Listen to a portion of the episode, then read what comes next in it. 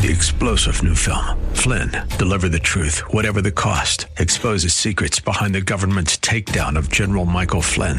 Flynn knew what the intel world had been up to. He ordered the first audit of the use of contractors. This set off alarm bells. He told the truth. He was the most dangerous person for Donald Trump to hire. They had to get rid of Flynn. Flynn, Deliver the Truth, Whatever the Cost. Available now. Watch it today. Go to Salem Now dot com. Salem Now dot com. Check out Monorail dot com, America's affordable investment app, made for conservatives who want to keep their hard-earned money with companies that share their value. Download the Monorail app today. Join Monorail. Hello, everybody. I'm Dennis Prager. Great to be with you. There's a headline in U S A Today, which is indistinguishable from all the other left-wing mainstream papers. Um, I will give you a perfect example of why I say left-wing. Because truth is not a value, and they have an agenda. The agenda is more important than truth. So an Asian, I believe, of uh, Vietnamese background, murdered at least ten Chinese at the Chinese New Year in California in Monterey Park. Everybody knows that, correct? Okay. Listen to the subheadline, front page of U S A Today. Hate has long haunted Asian community. What does that mean? What does that mean? Hate, hate of Asians for Asians? Is that what they're referring to? Of course not. Is there even a hint that the single greatest uh, number of attacks or percentage of attacks per population is from uh, the black community? Is there a hint of that? They lie. They lie. They lie every day. They lie on anything that is important. That is it. If there's an opportunity to attack America or whites in America, then every single left-wing newspaper, New York Times, Washington Post, U S A Today, and Los Angeles Times, will lie in service of that lie, of that calumny. That's it.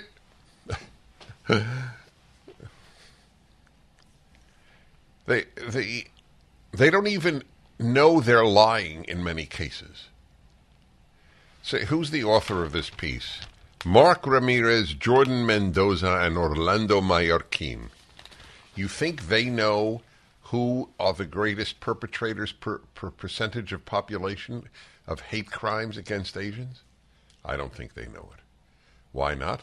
Because they don't pursue that knowledge. It is of no interest to them. They have an agenda to blame white America for everything possible. There's another headline in the rag sheet called the U S A Today, which we subscribe to, by the way, just for the record, because I have been reading rag sheets all of my life. That's why I studied Russian, to read Pravda. Schools urged to rethink uniforms. Some call dress code sexist, racist, and classist. That's right. Well, they're certainly sexist. Dress codes have had different uniforms for boys and girls. How awful is that? What is it? Sexist, racist? How is it racist? I'll tell you what uh, dress codes do, in fact, accomplish. Less violence, more respect for teachers, more decorum and better grades. But the left has no interest in that. They wish to shatter every standard of middle-class America. Uniform, school uniforms are one of the most wonderful things you can have in a school. When my younger son was in third grade, he was at a Jewish school in Los Angeles, which was a pretty good school at the time. And the principal and I had a, an amiable discussion, and she just said, I, I am completely opposed to dress codes. That's all. There's, they don't, they, they're not good for anything. Let kids express their individuality in their clothing. So I went to a school, in high school, with the dress code, did you? No. No. What did you wear? Did you wear jeans every day? I guess I something yeah. like that. So I, I had a dress code in my high school. The boys had to wear slacks, white shirt, and a tie. And the girls had to wear a dress or skirt, blouse, what, sweater, whatever the top would be. And no one thought ill of it. It was actually a wonderful thing for all of us. As for this notion of classist, what is the what is the argument? Students, advocates, researchers, and now a congressional watchdog agency are urging public schools to rethink their dress codes. What? A congressional watchdog agency? What does that mean? Which some argue are sexist, racist, and classist. Foster a culture of inequity, woof, and can interfere with some kids' access to an education. But every study I've seen, and studies, are useless because they either confirm what common sense suggests uh, or are wrong. But nevertheless, every study I have seen has in fact said kids' grades are better, discipline is better, violence is down. Hmm.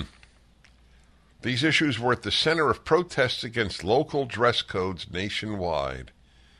Wow. Including in Cobb County, Georgia, Longview, Washington, and uh, let's see, Sharon Hill, Pennsylvania, when schools returned to in-person learning following pandemic-related closures.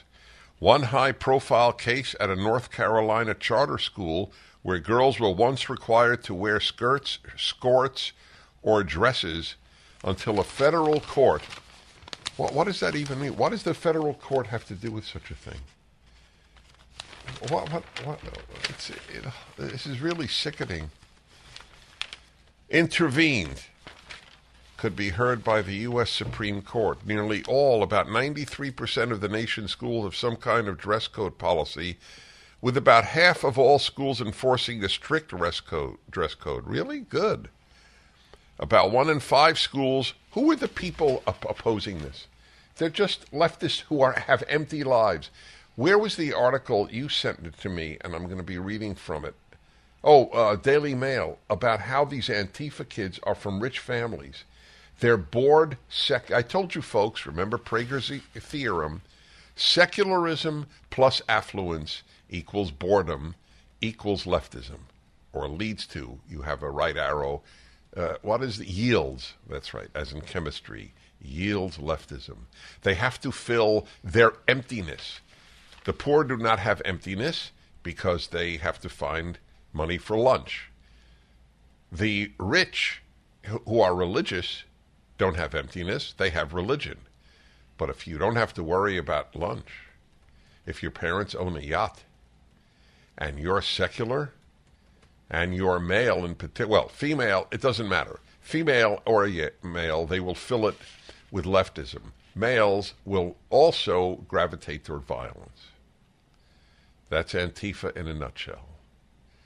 All these, uh, these uh, the violence in Atlanta, every single one who was arrested, except one, was from outside Georgia. Yeah, they they flew in to uh, have mayhem. It gives their empty lives some meaning. Ah, I can torch a police car, ergo I live. I need Latin.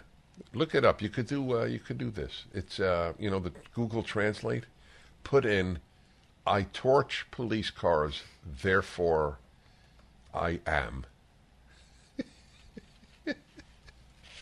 that's that's going to be our Latin phrase of the day, because it's nice. You should learn some of the classic languages. I'm not sure police is a... I'm sorry? Did, uh... you, well, you, hey, send it to me. You send. I'll, I'll pronounce it. that That's... That's going to be up there with, what is it, cogito, cogito, or cogito ergo sum, I think, therefore I am.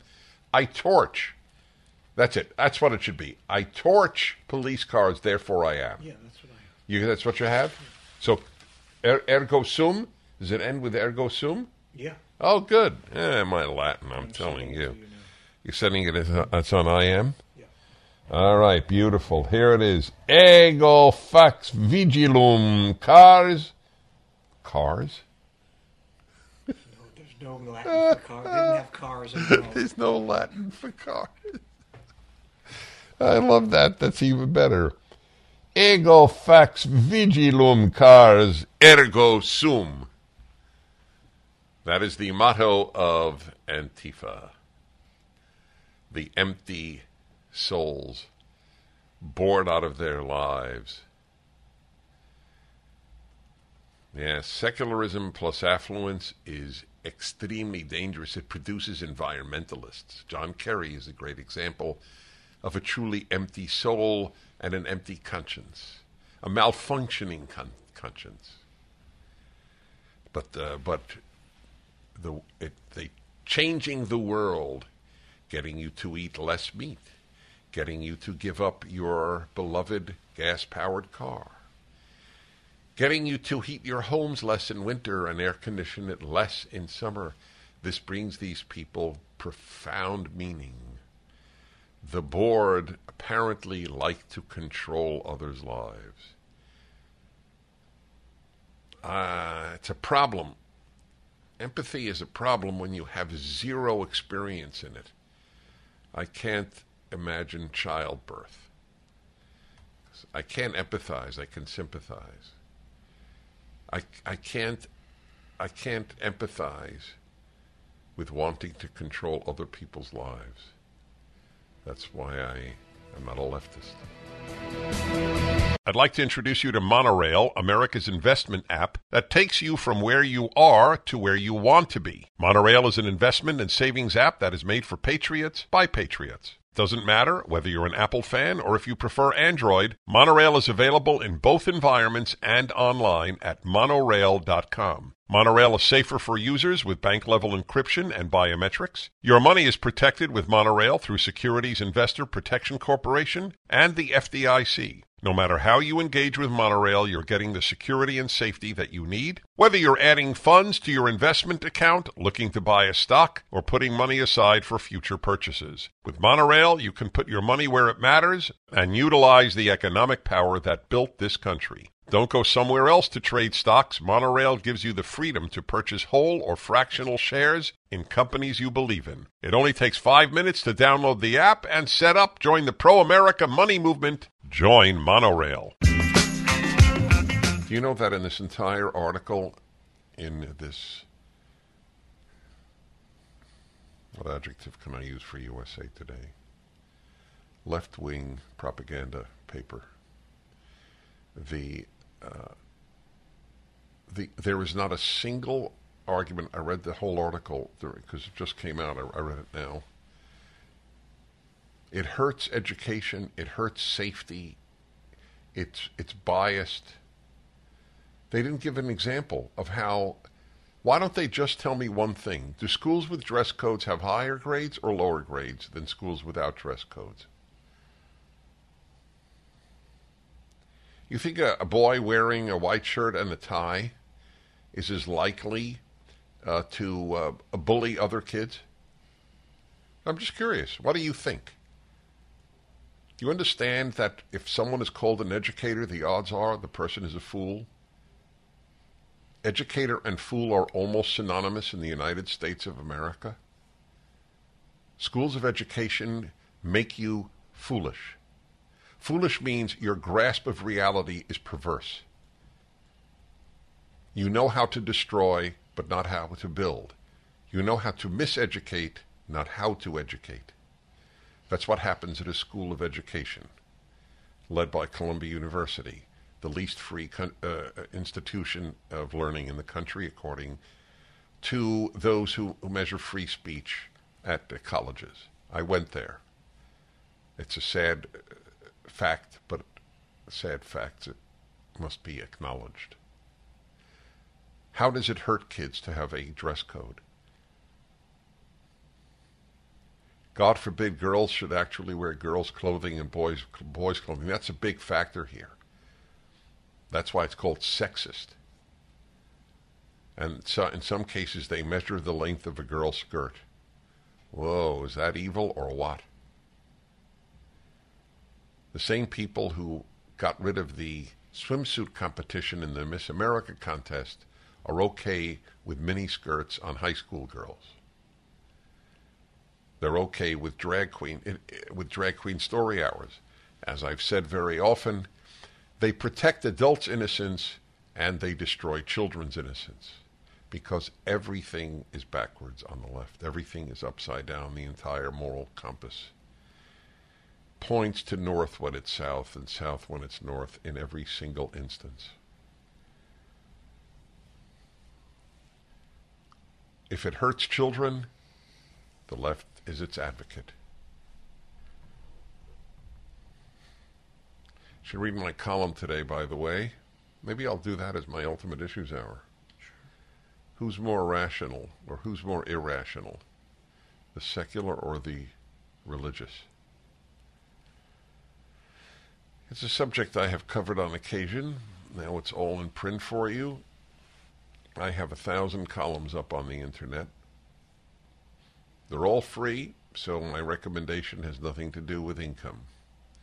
I hope you read every one of them. They're sort of a course in life.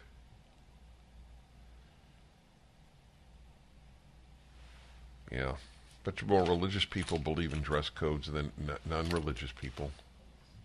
Another example of no wisdom in the secular world. There are secular individuals with wisdom, but this, there's no secular institution with it. And how's this other great article? Time of joy, celebration turns into sad reminder. Hate has long haunted Asian community. What did I read yesterday on the data? On uh, where, where, did you send? Is that on an I M? Yeah. Uh, oh yeah, here it is. I'm going to read it again, my dear friends, because uh, they they lie about the anti-Asian hate thing. City Journal, October sixth, twenty twenty-two. So just a few months ago, three months ago. The data indicate just how misleading the narrative of white on Asian violence really is. While black perpetrators account for twenty-seven point five percent of violent attacks against Asians, Asians commit less than zero point one percent of violent attacks against blacks, indicating little role for proximity. In other words, they don't live near each other.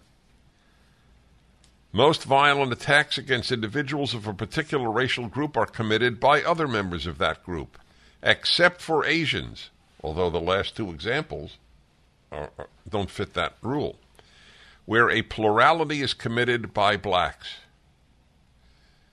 You think the U S A Today article has it in it? I didn't finish the article yet. I was reading the school code, school dress codes one. Is there a single person listening to this who believes that the U S A Today article tells the truth about the plurality of attacks coming from blacks? Of course not, because truth is not a left-wing value. That's it. it uh, that's literally true. By the way, the more you're committed to the truth, the less likely you are to be a leftist. The truth is to the left what the cross is to Dracula. Blacks are responsible for three hundred five percent more violent crime against Asians than neighborhood demographics would predict, while whites and Hispanics commit significantly fewer attacks against Asians than would be expected. What does the article say? Let's see here. Yes. As authorities began investigating the killing of eleven people, it's up to eleven now? How tragic.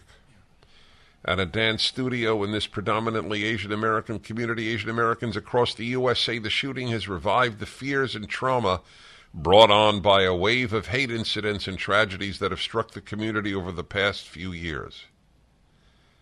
Hmm. And wasn't there another one now by another Asian? Yeah. Where was this one? In uh, Half Moon Bay? Yeah, Northern California. Also in Northern California.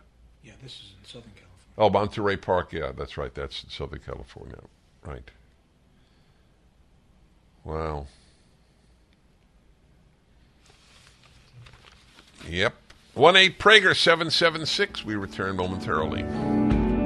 My friends, a food shortage could be coming. I can't believe I'm saying this, but it's true. So survival food is important. Create your own stockpile of the best-selling For Patriots Survival Food Kits. It's not ordinary food. We're talking good for twenty-five years super survival food. Hand-packed right in a family-owned facility in the U S A, giving jobs to over two hundred Americans. The kits are compact, sturdy, water-resistant, and stack easily. They have different delicious breakfasts, lunches, dinners. You can make these meals in less than twenty minutes. Just add boiling water, simmer, and serve. Right now, you can go to four Patriots, that's the number four, four patriots dot com. Use the code Prager to get ten percent off your first purchase on anything in the store. You get their famous year-long guarantee after your order and free shipping on orders over ninety-seven dollars. Just go to four patriots dot com to get ten percent off with the code Prager. For the number four, patriots dot com, code Prager. Got nothing more to look forward to. Hello there, all. Dennis Prager with you. So I virtually completed the article, front page. No, I did complete it, actually. Read that. Not, not, a, not a word about who actually do, does most of the attacking of Asian Americans. So an Asian slaughtered eleven Asians, Chinese, I believe, Lunar New Year celebration. And it's, the whole article is about hate in against Asians in America. The whole implication is it's uh, it's white hatred. The word white doesn't appear. They don't tell you who actually commits the disproportionate number of the crimes, which is blacks. Same with the attacks on Jews. It's disproportionately done by blacks. If you uh, see the videos in Brooklyn, New York, where many Hasidic Jews live, you will see it's uh, every video I have seen of a Hasid. It's an ultra-Orthodox Jew, often with a black hat, sometimes with, what is it called, earlocks in English? Or is that is that side locks? Is it, is it four locks or... No, no, side locks, side locks or pe- peyote in, in Hebrew. Anyway, it's uh, every video I've seen. It, it is a, a black attacking the Jew, but uh, that's not discussed either, because they lie. They have an agenda and they lie on its behalf. So listen to these quotes. So anyway, the article lies by omission.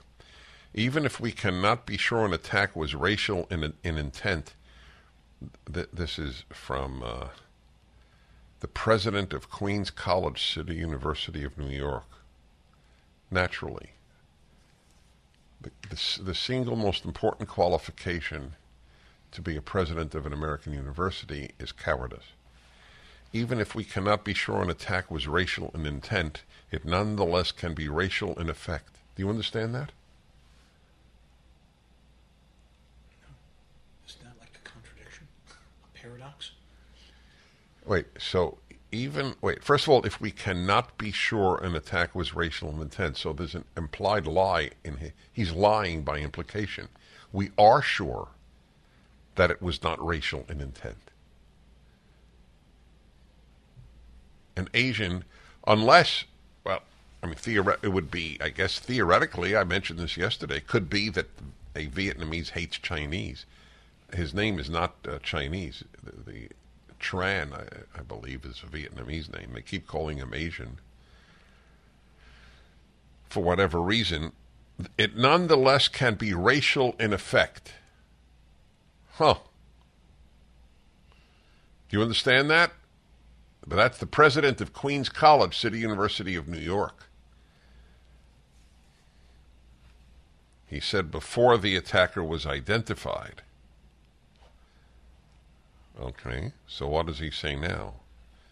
For a community already traumatized, this is just another terrible moment. It is easy to understand why Asian Americans are anxious. Why are Asian Americans anxious, President Wu? I don't, we'd like to hear. If they walk uh, through a suburban white neighborhood, are they anxious? I'm curious. Uh, it's not, not an attack, it's a question. Where are they nervous? But I told you cowardice is a characteristic of college presidents. Chang of the Asian American Christian Collaborative. How many organizations are there in the United States on the left? fifty thousand, you think?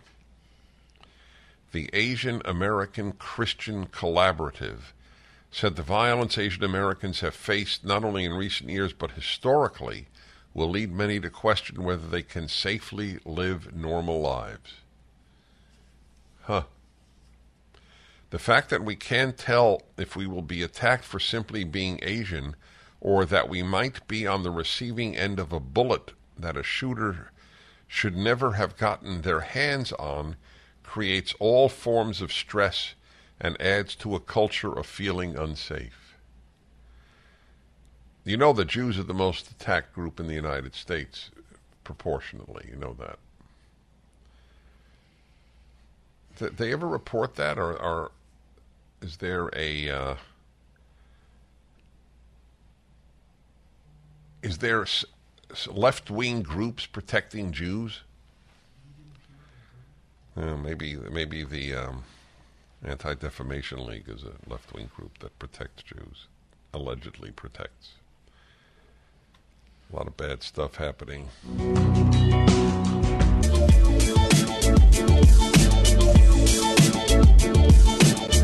Another lying organization, which was once decent, is the Brookings Institution. So I look, I'm looking up how the left covers up uh, truth. And uh, here's one from, what's the date? March twenty twenty-one. Why the trope of black-Asian conflict in the face of anti-Asian violence dismisses solidarity. What does that even mean? So, of course, they don't cover the issue. Who is the, is doing the most violent attacks against Asians? What group? So listen to how they cover it. The liars at the Brookings Institution. Should call people out. Jennifer Lee and Tiffany Huang wrote this truly phony piece for the Brookings Institution. It's called, under the title here, The Trope of Black-Asian Conflict. No, it's black on Asian conflict. That, that, that, that's the issue. It's not black Asian conflict. It's black on Asian conflict. These senseless acts of anti-Asian violence have finally garnered national attention they deserve, but they have also invoked anti-black sentiment. This is not anti-black sentiment, for the record. This is anti-left-wing lies sentiment. Everything I am saying is about left-wing think tanks, lying tanks, and media. That is all it's about, just to make it clear. But they have also invoked anti-black sentiment and reignited the trope of black-Asian conflict. What trope of black-Asian conflict exists? Because some of the videotape perpetrators appear to have been black. Some, not most, just curious. Some observers immediately reduced anti-Asian violence to black-Asian conflict. No, it's just primarily black on Asian. The whole thing is demagogic. This is not the first time the trope has been weaponized. Black-Asian conflict and black-Korean conflict more specifically became the popular frame of the L A riots in nineteen ninety-two. The trope failed to capture the reality of black-Korean relations three decades ago, and it fails to capture the reality of anti-Asian bias today. So they've switched now from violence to bias. Get what they've done? Is that clear? Am I, I, I think I'm one hundred percent clear. They've, they've now left the issue of who is violently attacking Asians. This is the Brookings Institution. Another organization ruined by the left. Useless, worthless. They should fire the writers of this article if they have any honor at Brookings. But hey, who fires anybody unless the person comes out with a conservative sentiment? Anybody at Southwest Airlines fired? I hadn't heard it. I haven't heard about it. How? So what? It, now we've moved to bias. They didn't cover any data on violence against Asians. No data. A recent study finds that, in fact, Christian nationalism is the strongest predictor of xenophobic views of COVID nineteen. What does that have to do with anything? Do you understand the the disregard for honesty in this article? Christian nationalism is the greatest predictor of xenophobic views of COVID nineteen. First of all, they made up Christian nationalism. This is invented at the New York Times. Okay, I I I know more Christians than almost any Christian does. I'm a Jew, and I, I am deeply involved in Christian life, as I am in Jewish life. I never heard of Christian nationalism till the New York Times wrote about it. What does it even mean? Somebody who says this is a Christian nation is a Christian nationalist? You may agree or disagree, but I don't even know what that means. Does it mean they want to throw non-Christians out of the country? Does it mean that they want to impose Protestant theology on people? If you don't believe in Jesus Christ, you can't have a job in the government. What does it mean? The greatest advocates of separation of church and state have been Protestants, just for the record. Anyway, back to this. The strongest predictor of xenophobic views of COVID nineteen. What is, what is a xenophobic view? I know what they mean. Those who say it originated in China. That is now anti-China xenophobia at the Brookings Institution. Ah, isn't that something? In the very beginning, it was called the Wuhan virus. Remember that? Just like the Spanish flu. And uh, uh, other, uh, uh, what what is it, uh, the one from Africa, uh, the, the virus that came from Africa, Ebola. That was also, that's named after, isn't it named after some place in Uganda or something? Where where it origi- originates. Believe me, had it originated in Connecticut, they would have called it the Connecticut virus. Believe me. Anyway, that doesn't make you a xenophobe. Makes you a truth teller. And the effect of Christian nationalism is greater among white respondents compared to black respondents. So more Christians believe that the virus began in China than blacks do. That's what does that have to do with anti-Asian violence? If you believe COVID came from China and call it the Wuhan virus or what, Wuhan flu or whatever you want to call it, that means that you want to beat up an Asian? God, is the Brookings Institution a sham? What a farce. Moreover, black Americans have also experienced high levels of racial di- discrimination since the pandemic began. Really? How so? That's, that's the way they cover this. This is what your kids learn in college. This is what they will learn. Not truth. Newsweek. Stop blaming black people for anti-Asian hate. Interesting. When, when is this from? Last, uh, two, two years ago, March. Truth is not a left-wing value. That's it. Lies are the mother of evil, more than any other single thing in life. Back in a moment. The Dennis Prager Show. MyPillow is excited to bring you their biggest bedding sale ever, and just in time for Christmas. For a limited time, get the Giza Dream bed sheets for as low as twenty-nine ninety-eight, a set of pillowcases for only nine ninety-eight, and rejuvenate your bed with a MyPillow mattress topper for as low as ninety-nine ninety-nine. They also have blankets in a variety of sizes, colors, and styles. They even have blankets for your pets. Get duvets, quilts, down comforters, body pillows, bolster pillows, and so much more, all with the biggest discounts of the year happening now. They're also extending their money-back guarantee for Christmas until March first, twenty twenty-three, making them the perfect gifts for your friends, your family, and everyone you know. So go to my pillow dot com and use the promo code Prager, or call eight hundred, seven six one, six three zero two. You'll get huge discounts on all MyPillow bedding products, including the Giza Dream bed sheets for as low as twenty-nine ninety-eight, and get all your shopping done now while quantities last. Well, hello everybody, Dennis Prager here. If you're just tuning in, I've been reading from U S A Today, a left-wing uh, source, of views rather than news. And uh, I gave two examples. It's an article on school uniforms, and I won't repeat that. And I won't repeat the the article about hate against Asians. Hate has long haunted Asian community. Of course, it's an Asian who uh, murdered eleven Chinese, I believe, at the at the Lunar New Year celebration just this past weekend. And another Asian, again, was it today? Was it yesterday? Yesterday. Yesterday? Also in California? Yeah. And But uh, hate has long haunted Asian community. So I read the article. I just want to note to you the dishonesty of all of this. So here, this is from Newsweek, July twenty-eighth, twenty twenty-one. Hate crimes documented by police disproportionately list black people as attackers. Report. Hate crimes by hate crimes documented by police disproportionately list black people as attackers, according to a new report by several civil rights groups for better protections under hate crime laws.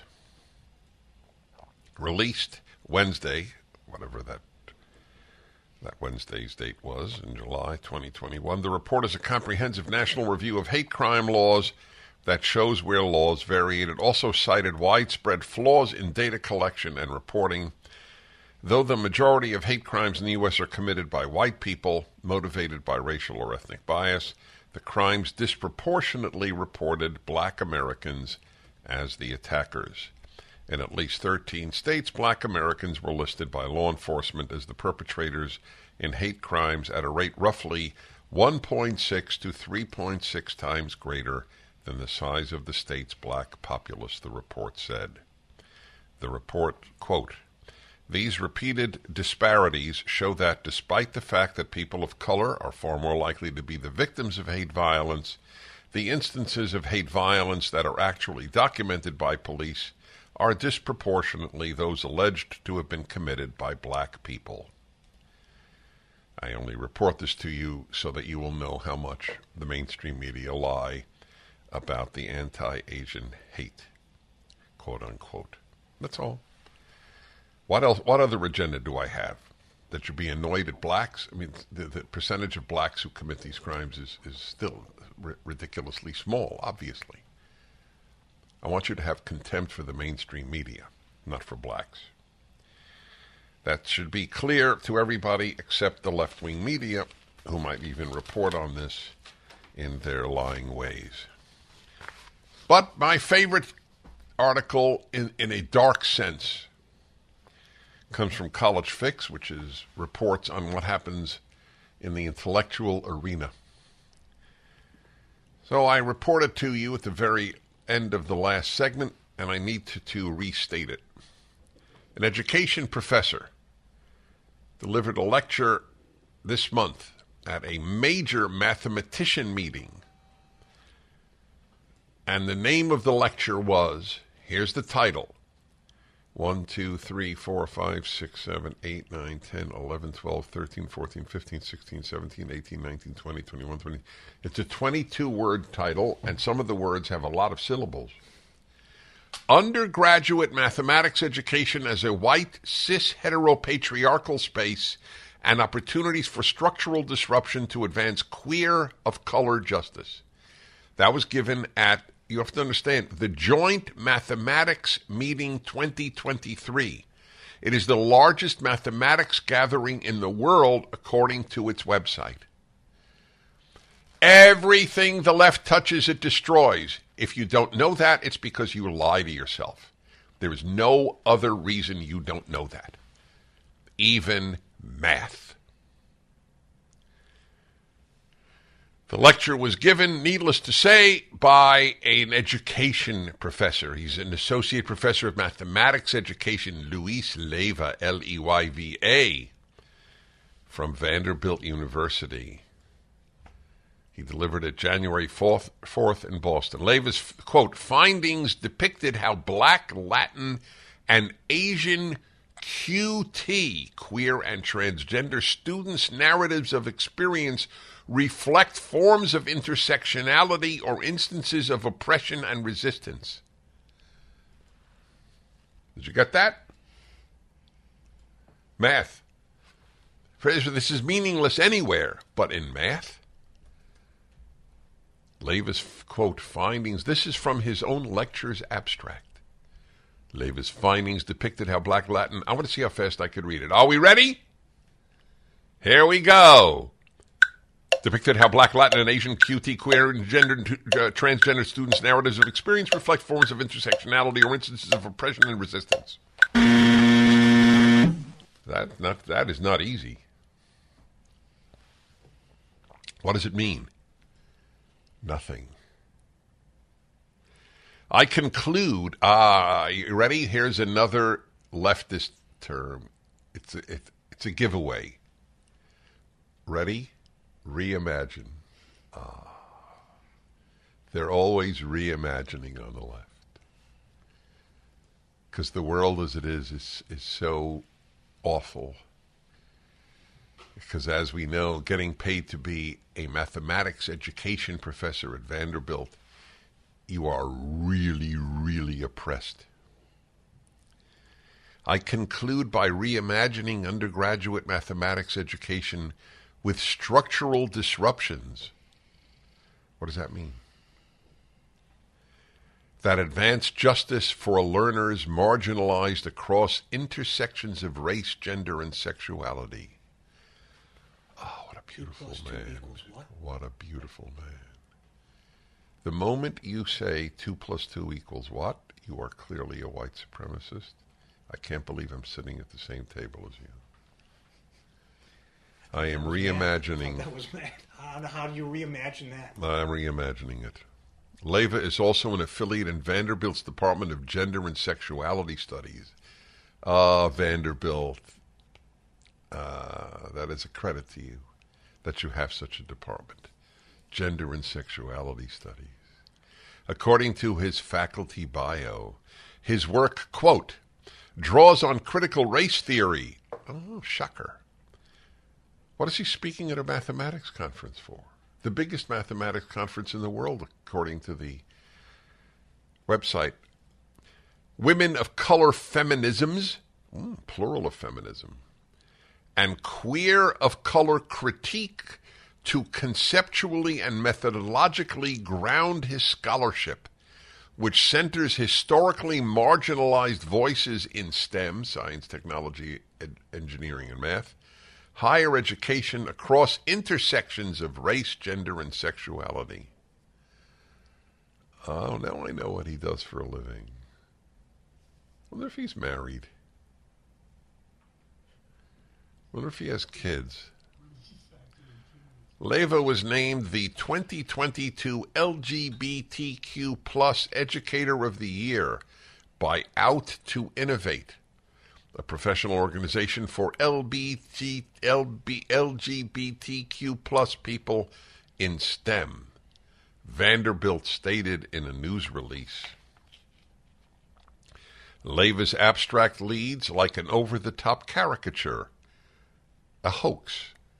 Aryeh Kontorovich, a professor of computer science at Ben-Gurion University in Israel, told The Fix via email, "This one is all too real, I know. It is my opinion as a computer scientist slash mathematician and instructor with over fourteen years of experience that politics and social justice have no place in math pedagogy," Kontorovich said. "We can never all agree on what is just, while we can hopefully agree on what is mathematically correct. So math education should focus exclusively on the latter." So this guy is a, a, an Israeli professor.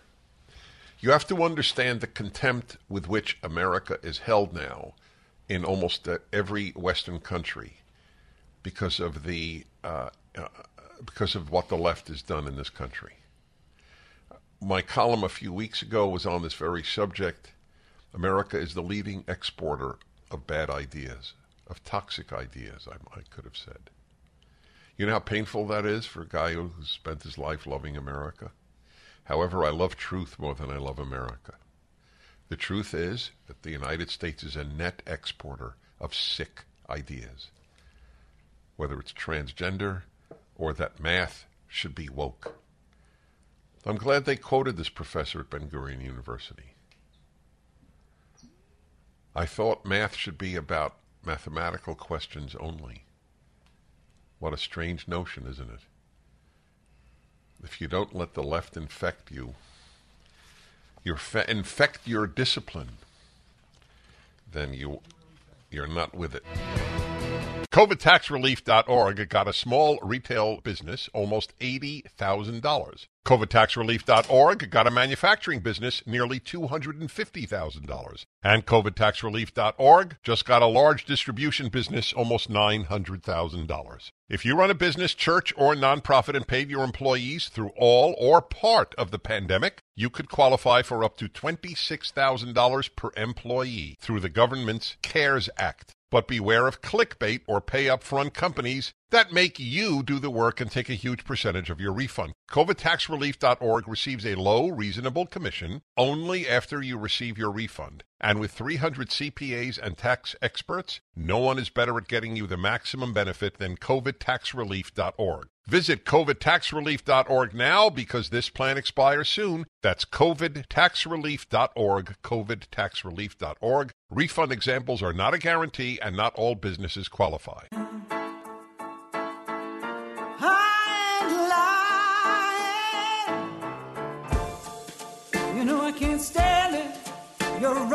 I love fighters. You live once, folks. You don't want on your tombstone, he didn't fight, she didn't fight. Those of you who love God must hate evil.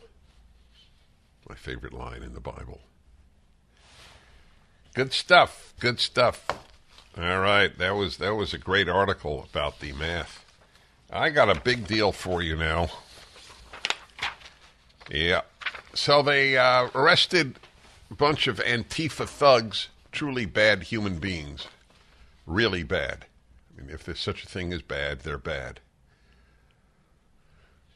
Oh, tangential thought on Antifa. So it was very interesting. Tucker Carlson played a leftist. I don't know who it was. On some network on T V. Who said that it is wrong to characterize uh, torching police cars and breaking into office buildings and the like or as violence. Violence is only against people. Isn't that interesting? The, re- uh, the redefining of terms that takes place on the left. So if they come into your home, people come into your home and ransack it. In fact, if they blow up your home, but there's no person or pet in the house, it's not a violent crime. Hmm. Basically, the left protects Antifa, just like Antifa fights for the left. They don't want them arrested. They want January sixth people arrested. This is this is becoming a police state. I can't believe these words are coming out of Dennis Prager's mouth. I feel like I'm listening to a, a, another person. It is very hard for the United States now, given Merrick Garland and his despicable police state Department of Justice, it is very hard to condemn other states for arresting political foes. The horrible treatment. What was the guy who put his feet up on Nancy Pelosi's desk? What, what, what is he getting? How many years in prison? We don't know yet. We don't know yet, but he's liable for like twenty years? twenty years. What he did was idiotic, okay? I condemned it the moment I heard it. It was at the very end of my show that day. I thought it was ri- ridiculous and wrong, just wrong, to enter the Capitol, just for the record. Insurrection? Guy poses on, on Nancy Pelosi's desk with his feet up? Given what, what uh, leftists have done. Remember, in was it Lansing or Madison, where they took over the state capitol for weeks? Remember that? Wisconsin. It was Wisconsin, so it was Madison. uh, and, and and how many kids have taken over president's offices in uh, in, in universities? And they they brought in they bring in refreshments for them.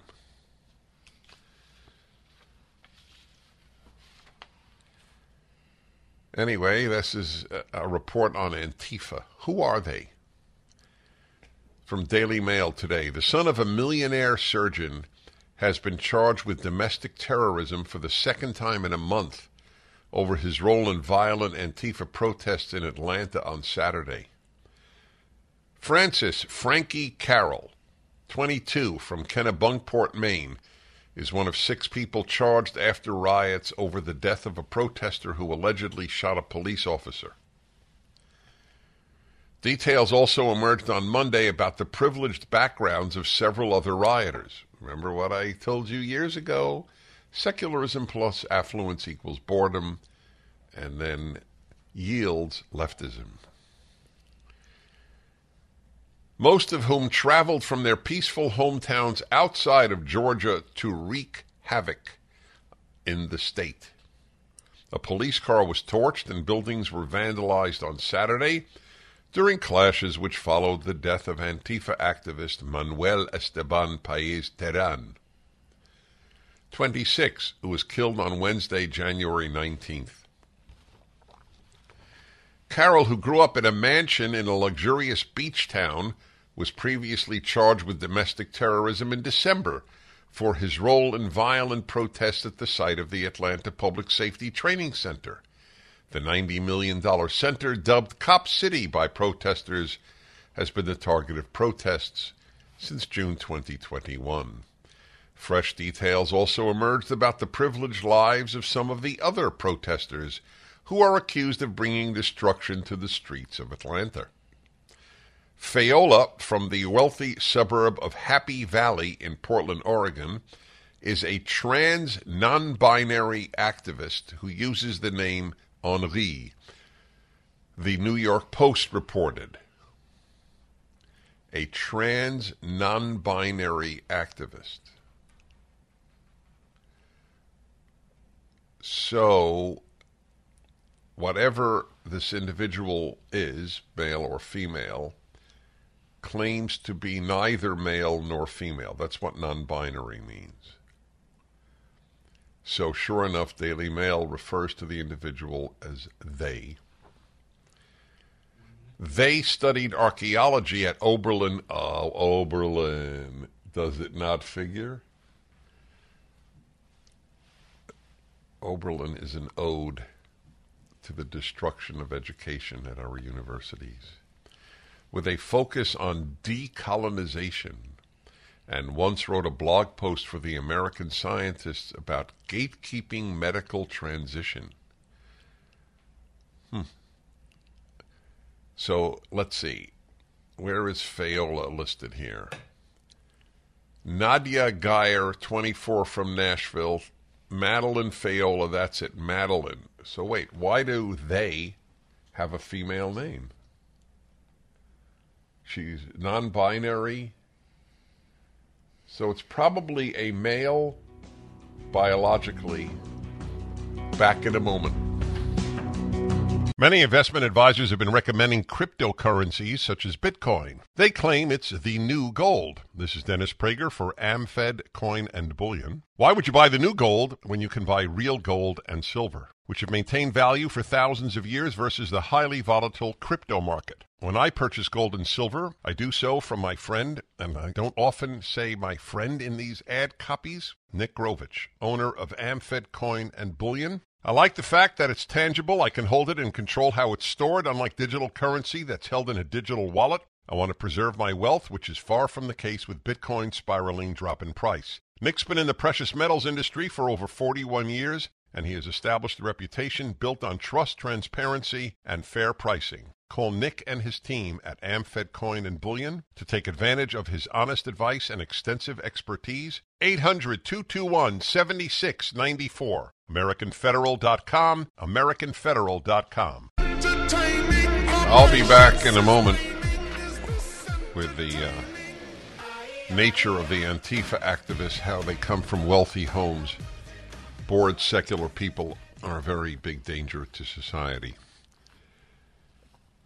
I have I have hope for you, legitimate hope. I never patronize you. Right now with my guest, Kendall Qualls, Q U A L L S. Gives the latest PragerU video, What America Could Be, five basic suggestions. If taken seriously, we would turn the country around and make America great. Whether you have again or just great, what matters is making it great. Not perfect. It's composed of people. He is the president of Take Charge, which can be summarized as anti-victimhood.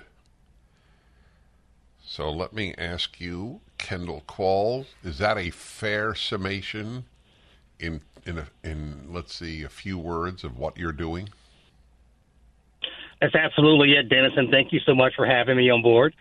Um, you know, the subtitle for our, our organization is Take Charge of Your Life, Take Charge of Your Family, Take Charge of Your Community. You don't need any permission from anyone. You don't need a, a government grant. We we used to do these things in our country, and um, it was the norm. So we're just really all about restoration.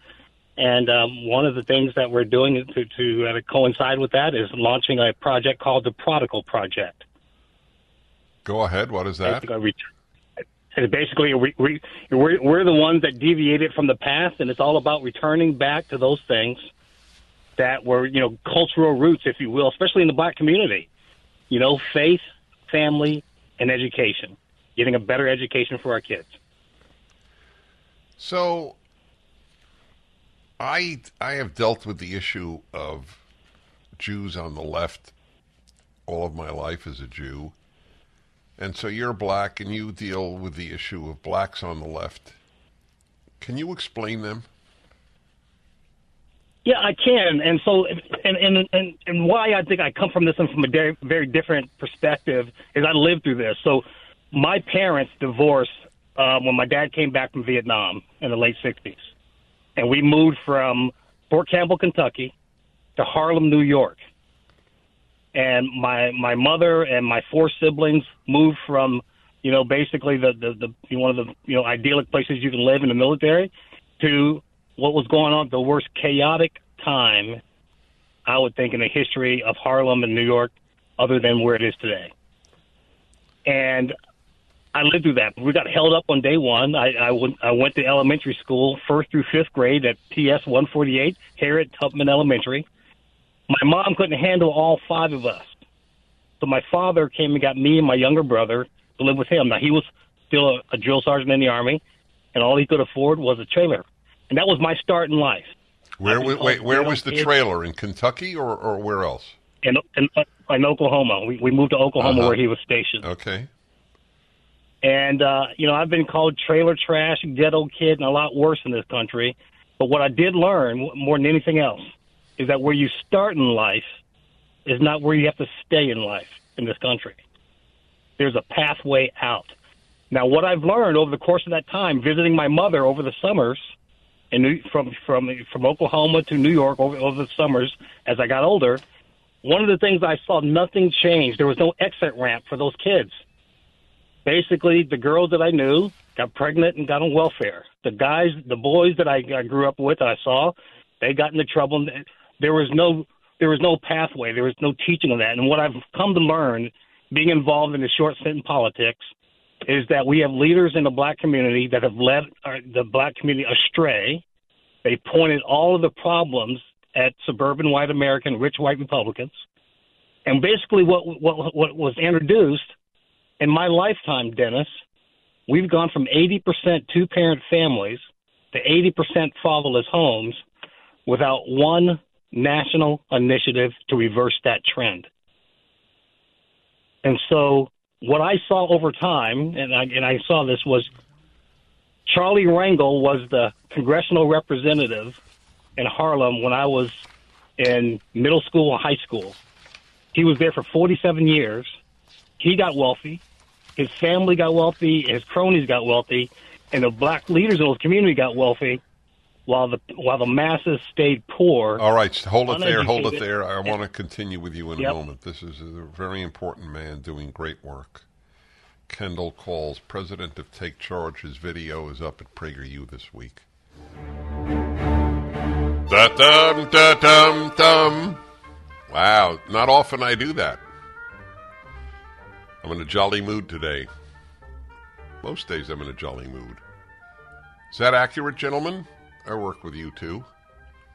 Is that correct? Yeah, yep, yep. Dennis Prager here, Ultimate Issues Hour, third hour every Tuesday. Turns out it's a pretty important hour, doesn't it? Because people are, have such non-clarity on ultimate issues. That's the reason for the moral and intellectual confusion of our day. My subject today is the subject of my weekly column, which is out, as it happens, on Tuesdays. Uh, Dennis Prager dot com and Town Hall, and then it migrates to the Daily Wire, American Greatness, and many other wonderful media. You can see it again at my website or Town Hall right now. Who's more irrational? The religious or the irreligious? Themes I have touched on, but never systematically, like in this column and this hour. So you're brainwashed, and it, what's what it is, into believing that the secular, the non-religious, are the keepers of reason, and the religious are the irrational. It's a brainwash. It is. It's a pure lie. Pure. When it comes to real life at in our time, there is no comparison how much more rational religious people are in our society. There are places in Iran the religious are not rational. Okay? Just for the record, I'm not talking about Iran. I'm talking about America. In America, the religious, which means rooted in some form of Judeo-Christian religion, Judaism, Protestantism, Catholicism, L D S, Mormon, you name it, any of the Protestant denominations. In other words, rooted in the Bible. They are far more likely to be rational on the issues of our society than the non-religious. There are many non-religious rational people. I didn't say that you can't be rational if you're if you're not religious, and I don't say that if you're religious it guarantees you'll be rational. However, the non-religious own the mass the, the mass majority, if there's such a term, of the irrational things in our society. So you get brainwashed. Oh, religious for the it's irrational. Stay secular, and you'll be rational. But the truth today is that the secular have a virtual monopoly on irrational beliefs. Here's one proof. What is the most irrational institution in our society? Tick tock, tick tock. It's an easy one. All right, buzzer time. Thank you. My producer says it's an easy one. It is an easy one, isn't it? Once you mention it, everybody else. Once you mention it, it's an easy one. It's the college, the university. It is the seat of the irrational. Reason has no place. the moronic ideas of our time, from Men Give Birth to America Was Founded in sixteen nineteen, to Safe Spaces for Kids Frightened by Conservative Speakers Who Come to the Campus. This is the university. Yep. So it's also the most secular institution. Even if you're an atheist, but if you're an honest atheist, and honest atheists exist, you must acknowledge what I said is true. The least rational institution in society is the most secular one, the university. So let's give some examples of the irrationality owned by the non-religious. Owned. Only secular people believe men give birth. Only secular believal, belie, only secular people believe that males should be allowed to compete in women's sports. Only secular people believe that a young girl who says she is a boy or a young boy who says he is a girl should be given puberty-blocking hormones. Only secular people believe that girls who say they are boys should have their healthy breasts surgically cut off. Only secular people believe it is good to have men in drag dance, often provocatively, in front of five-year-olds.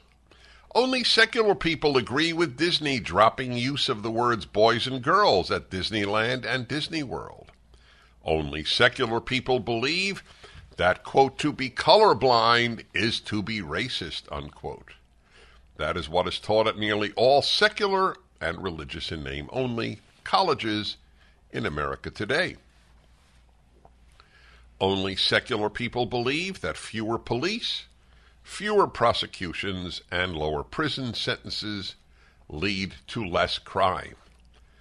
Far more secular Americans than religious Americans believe that the Cleveland Indians and Washington Redskins needed to change their names because Indians and Redskins were racist, despite the fact that most Native Americans didn't even think so. Who is more likely to support keeping children out of schools for two years, forcibly making two-year-olds on airplanes, masking, sorry, masking two-year-olds on airplanes, and firing unvaccinated police officers, airplane pilots, and members of the military? Secular or religious Americans? How many Western supporters of Joseph Stalin, the tyrant who murdered about thirty million people, were irreligious, and how many were religious? Stanford University, a thoroughly secular institution, just released an, quote, elimination of harmful language initiative. It informs all Stanford faculty and students of, quote, harmful, unquote, words they should avoid and the words that should replace them. Some examples. Stanford asks its students and faculty not to call themselves American. Rather, they should call themselves a U S citizen. Why? Because citizens of other countries in North America and South America might be offended. Because as we know, everybody in Argentina says, I'm an American. Everybody in Mexico says, I'm American. Everybody in the Dominican Republic says, they are American. Is that rational? Stanford asks its faculty and students not to use the term blind study. Why? Because it, quote, unintentionally perpetuates that disability is someti- somehow abnormal or negative, furthering an ableist culture. Instead, Stanford faculty and students should say masked study. Two questions. Is Stanford's claim that being blind is not a disability rational or irrational? And what percentage of those who make this claim are secular? The list of irrational and immoral things secular people believe and religious people do not believe is very long. As a quote attributed to G K Chesterton puts it, when people stop believing in God, they don't believe in nothing. They believe in anything. Yet many people believe that the religious, not the secular, are the irrational people in our time. That, ironically, is just another irrational belief held by the secular. And, of course, it is self-serving, just as is the belief that more people have been killed by religious people, meaning essentially Christians, than by secular people. Yet that, too, is irrational and false. In the last century alone, one hundred million people were murdered by secular and anti-religious regimes. one eight Prager seven seven six. I'm not done, but I'd like to take your calls. Who are more rational in America, the religious or the irreligious? Tell me, would you please, how could I possibly have needed so much more? All right, everybody. one eight Prager seven seven six. In America today, who's more rational, the religious or the ir- or the irreligious? My column today, it's Tuesday, you should read my column every week. It's free. And it's an ultimate issue. Who's more religious? Excuse me, who's more rational, the religious or the irreligious? I went through a list of all the, not all, of many of the spectacularly irrational, anti-rational beliefs, and it's only held by secular people. Obviously, a handful of left-wing religious people whose religion is leftism with a cross or leftism with a Torah. But their religion is leftism, not Christianity or Judaism. So you should uh, read the column and answer the question. By the way, I wrote in the column, you should send the column to your college-age son or daughter or grandson or granddaughter because they're being brainwashed into believing that religion is irrational, secularism is rational. But who holds all these irrational beliefs? Yep. Religious people do have some irrational beliefs, by the way. And as I write, two points should uh, be made in this regard. One is that religious beliefs that most people call irrational are not irrational. They are unprovable. For example, the beliefs that there is a transcendent creator and that this creator is the source of our rights are not irrational. They are unprovable. Atheism, the belief that everything came from nothing, is considerably more irrational than theism. The other point is that human beings are programmed to believe in the non-rational. Love is often non-rational. Love of our children, romantic love, love of music and art, love of a pet, our willingness to ga- engage in self-sacrifice for another is often non-rational. From the sacrifices children make for parents and parents for children to the sacrifice made by non-Jewish rescuers of Jews during the Holocaust. These were not, these are not rational. What good religion does is provide its adherents with a moral, emotionally, intellectually, and spiritually deep way to express the non-rational. Therefore, they can remain rational everywhere outside of religion. The secular, having no religion within which to innocuously express the non-rational, often end up doing so elsewhere in life. So, only the religious believe, in the beginning God created the heavens and the earth.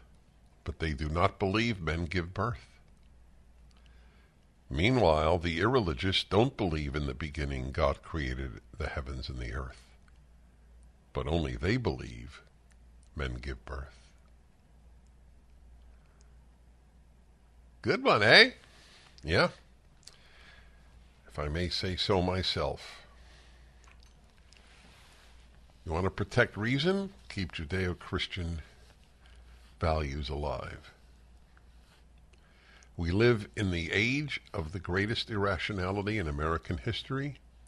No coincidence that it is the most irreligious age in American history. Yeah. It's a very rational decision, isn't it? Not to marry and not to have kids. There's a happiness and, and depth-producing decision, isn't it? Not really. Wow. I mean, the, if you sent this article to your woke kid at college or who just graduated from college recently, be so interesting to get their reactions. Maybe they would say, what's irrational about men give birth? What are you talking about? It's completely irrational. It's completely irrational to let men who say that they are women compete against women in women's sports. Or my favorite recent one, the seventeen-year-old girl who showered next to a guy who exposed himself to her and to her young sister, younger sister, because he said he's a girl. He could do so. That's it. So, as I have said, if a man exposes himself to a woman, especially a minor, he goes to jail. But if he exposes himself and says he's a woman, no jail. The only punished one is the woman for objecting, the girl for objecting. You have to go to college to believe something so sick. You can show your penis to a young girl if you say you're a woman. These are sick puppies who believe that. Really bad, bad folk. They're scary. And very little scares me. Outside of the left, nothing scares me. That's right. Ah, they're scary. Expose yourself to a girl, just say you're a woman. That that would that I wonder if that'll work. All these guys, all these perverts who like doing that. I don't use the word pervert often because we use it too easily. With anybody uses it with regard to this some sexual activity that they don't particularly engage in. Now, this is a perversion to to want to expose some. I'm using the term morally. I don't I don't even know if it's a natural perversion. I don't know. But it it's it's pretty sick exposing yourself to uh, to girls. But if you do, here's a piece of advice from the left. Just say you're a woman. They can't do a damn thing about it in most cases. Certainly not in New York or California. This was a California Y M C A where it happened to the seventeen-year-old girl. She's the villain, not the pervert. She's the villain. And you'll still vote Democrat. Okay, let's see what you folks have to say here. We'll find out upon our return. one eight Prager seven seven six. Who's more rational or who's more irrational? The religious or the irreligious? Please read the column and send it to, to as many people as you can. We have to fight back in the intellectual arena. Dennis Prager here. Thanks for listening to the Daily Dennis Prager Podcast. To hear the entire three hours of my radio show, commercial-free, every single day, become a member of Pragertopia. You'll also get access to fifteen years' worth of archives, as well as the daily show prep. Subscribe at Pragertopia dot com. Three-star General Michael J. Flynn, head of the Pentagon Intelligence Agency, knew all the government's dirty secrets. He was one of the most respected generals in the military. Flynn knew what the intel world had been up to. He understood its funding. He ordered the first audit of the use of contractors. This set off alarm bells. The explosive new documentary, Flynn, Deliver the Truth, Whatever the Cost, and covers the facts behind this scandal. Flynn told the truth. He was the most dangerous person for Donald Trump to hire. I find out the worst enemy that I'm going to face in my life is right here in America. They took my assessment and they wanted me to change it. And I was like, I'm not changing it. They had to get rid of Flynn. With in-depth interviews, archival footage, and never-before-seen personal records of the man behind the headlines. I just felt like I was drowning. Flynn, Deliver the Truth, Whatever the Cost. Available now. Watch it today. Go to Salem Now dot com. Salem Now dot com.